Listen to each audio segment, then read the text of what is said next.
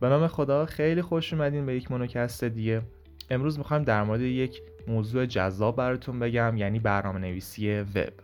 قبل از اون بهتره در مورد تاریخچه وب و روند پیشرفت یکی از مهمترین تحولات قرن 21 بیشتر آشنا بشیم یک سامانه اطلاعاتی از پرونده های ابرمتنی متصل به هم تشکیل شده که از طریق شبکه جهانی اینترنت قابل دسترسی هستند. به کمک یک مرورگر وب می توان صفحات وب که شامل متن، تصویر، ویدیو و سایر محتویات چند رسانه هستند را مشاهده کنیم و به کمک ابرپیوندها در میان آنها حرکت کنیم. به طور کلی به فضای آنلاین متشکل از میلیون ها بلکه میلیاردها وبسایت اینترنتی وب گفته میشه. سه حرف انگلیسی W مخفف World Wide Web هست که کلمه وب به معنای تار و ورد واید به معنی گسترده جهانی است که در کنار هم اشاره به تاری داره که کل جهان رو احاطه کرده. واژه WTD و پروژه وب نخستین بار توسط تیم برنزلی در سال 1990 مطرح شد که صفحات متنی بتونن به صورت یک طرفه توسط بازدید کننده و یک نرم افزار مرورگر مشاهده بشن.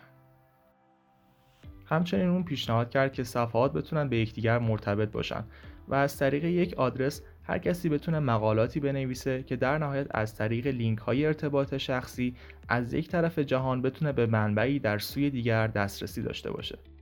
تو این طرح از صفحات فقط خواندنی صحبت شد که خواننده به صورت یک طرفه اونا رو ببینه و در صورت تغییرات به صورت اتوماتیک به او اطلاع داده بشه.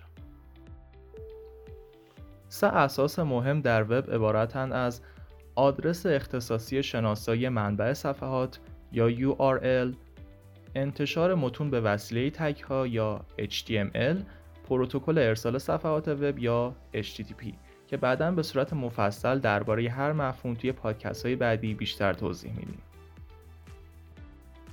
اما عناصر اصلی وب hypertext یا ابرمتن فرمتی از اطلاعاتی که به افراد اجازه میده در محیط کامپیوتر با استفاده از ارتباط داخلی موجود میان دو متن از بخشی از سند به بخش دیگری از اون یا حتی سند دیگری مراجعه کنند و به اطلاعات جدیدی دسترسی پیدا کنند. اگه به جای متن یک فایل صوتی تصویری باشه در این صورت به اون ابررسانه یا hypermedia میگن. URL شناسه های منحصر به فردی هستند که برای مشخص کردن محل حضور اطلاعات موجود بر روی شبکه به کار میرن.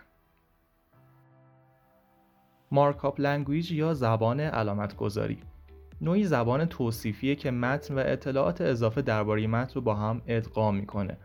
این عبارت در واژگان رایانه و وب معمولا به یک شبه زبان برنامه نویسی گفته میشه. اطلاعات اضافی که یک زبان نشانه گذاری در نظر می‌گیره به وسیله نوعی نشانه گذاری توصیف میشه که در بین متن قرار می‌گیره و در نهایت در زمان نمایش یا چاپ این اطلاعات برای نحوه نمایش متن اصلی و عناصر دیگر موجود در سند استفاده میشن.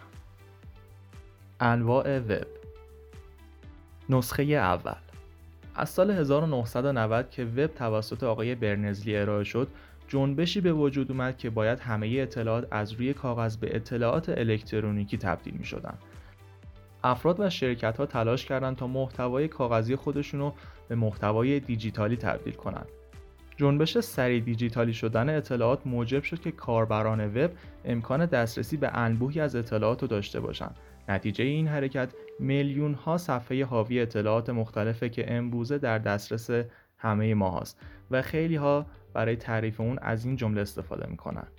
چیزی که در اینترنت نباشه وجود نداره. نسخه دو وب دو یک تکنولوژی جدید نیست بلکه یک رویکرد تازه است که اطلاعات به واحدهای کوچکتری از محتوا تقسیم میشن.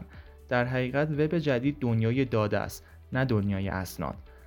در وب دو دیگه به دنبال منابع قدیمی اطلاعات نیستیم بلکه به دنبال ابزاری هستیم تا اطلاعات رو به شیوه جدید و موثرتر جمعآوری و تلفیق کنیم و در اختیار همه قرار بدیم. نرم افزارهای مبتنی بر وب محیط وب و از صفحات ساده به دنیای چند بعدی تبدیل کردن. که امکان برقراری ارتباط فردی و کارهای گروهی رو فراهم کرده.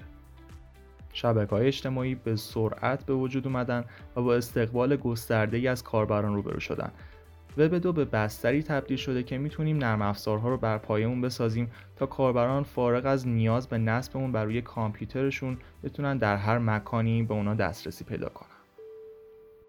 نسخه 3 نسخه 3 وب تازه در حال متولد شدنه و مرحله جدیدی از آینده وبه.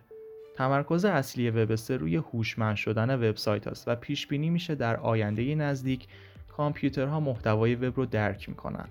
نرم افزارهای تحت وب استفاده از اینترنت پرسرعت رو در میان مردم افزایش خواهند داد.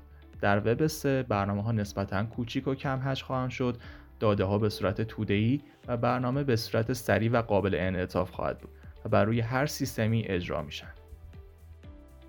امیدوارم تونسته باشم اطلاعات مفیدی رو در اختیارت قرار بدم. من و تیم مونولرن اینجاییم که برنامه نویسی رو برات راحتتر و جذابتر کنیم. پس با ما همراه باش.